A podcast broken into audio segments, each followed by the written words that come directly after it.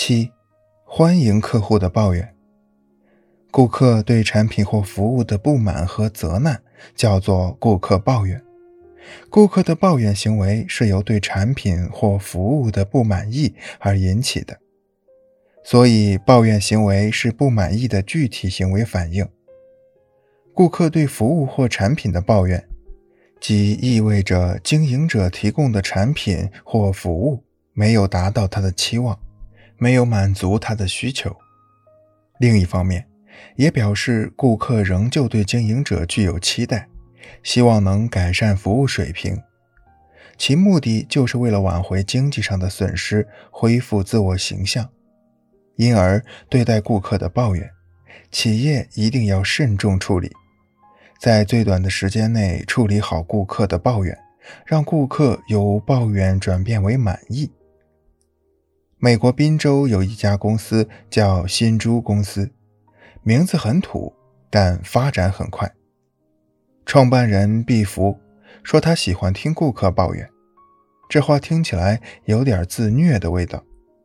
他说，你应该喜欢抱怨，抱怨比赞美好，抱怨是别人要你知道你还没有满足他们。顾客抱怨正是商机。毕福发现，每一个顾客的抱怨都使他有机会拉开与其他业者的差距，帮助他做一些对手还没做的事。例如，曾有些客户抱怨新猪的猪一旦碰上酸性物质或其他溶剂，就会变成一滩烂泥。其实毕福大可对这些抱怨者说，谁叫你不看标识说明，这个产品的设计本来就不是用来处理酸性物质的。但是他没这么说，反而跟一个客户共同开发出高价位的有害物质专用株。毕福又根据另外一个客户的抱怨，开发出可浮出水面并且能吸油的脱脂株。大多的公司不予理会客户的抱怨，认定他们的顾客是爱挑剔而难讨好的人，满嘴的我，只显露出他们的不识货。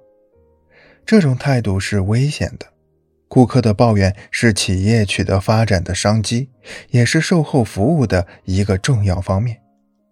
例如，在 3M 公司，大量的新产品的最终思路都来自于顾客的抱怨，他们将此利用为一种机会。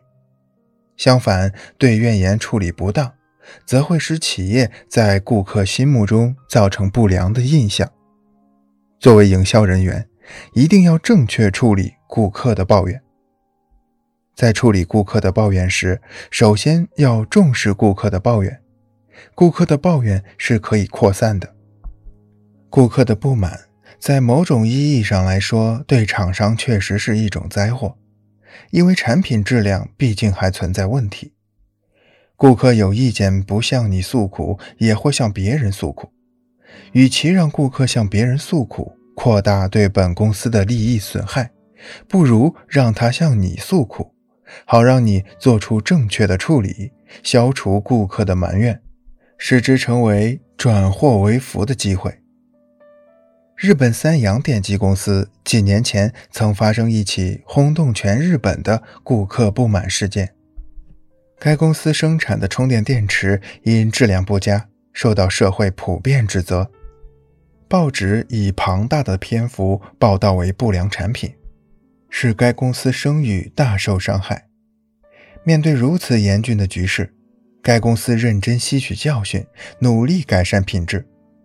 董事长发动公司和各营业单位人员携带优质产品并加礼品，挨家逐户为顾客替换不良产品，诚恳地向顾客道歉。公司这种勇于承担的责任、关心消费者利益、决心改善产品品质的作风，迅速扭转了原本已深入人心的恶劣形象，博得了许多顾客的谅解和信赖。其次，要清楚抱怨产生的原因，这是处理顾客抱怨、实施售后服务人员管理的一般方法。从大多数顾客抱怨的情况看，顾客的不满绝大多数都是由于推销员所推销的产品或提供的服务存在着缺陷，这些缺陷在顾客使用产品的过程中暴露了出来，就引起顾客抱怨。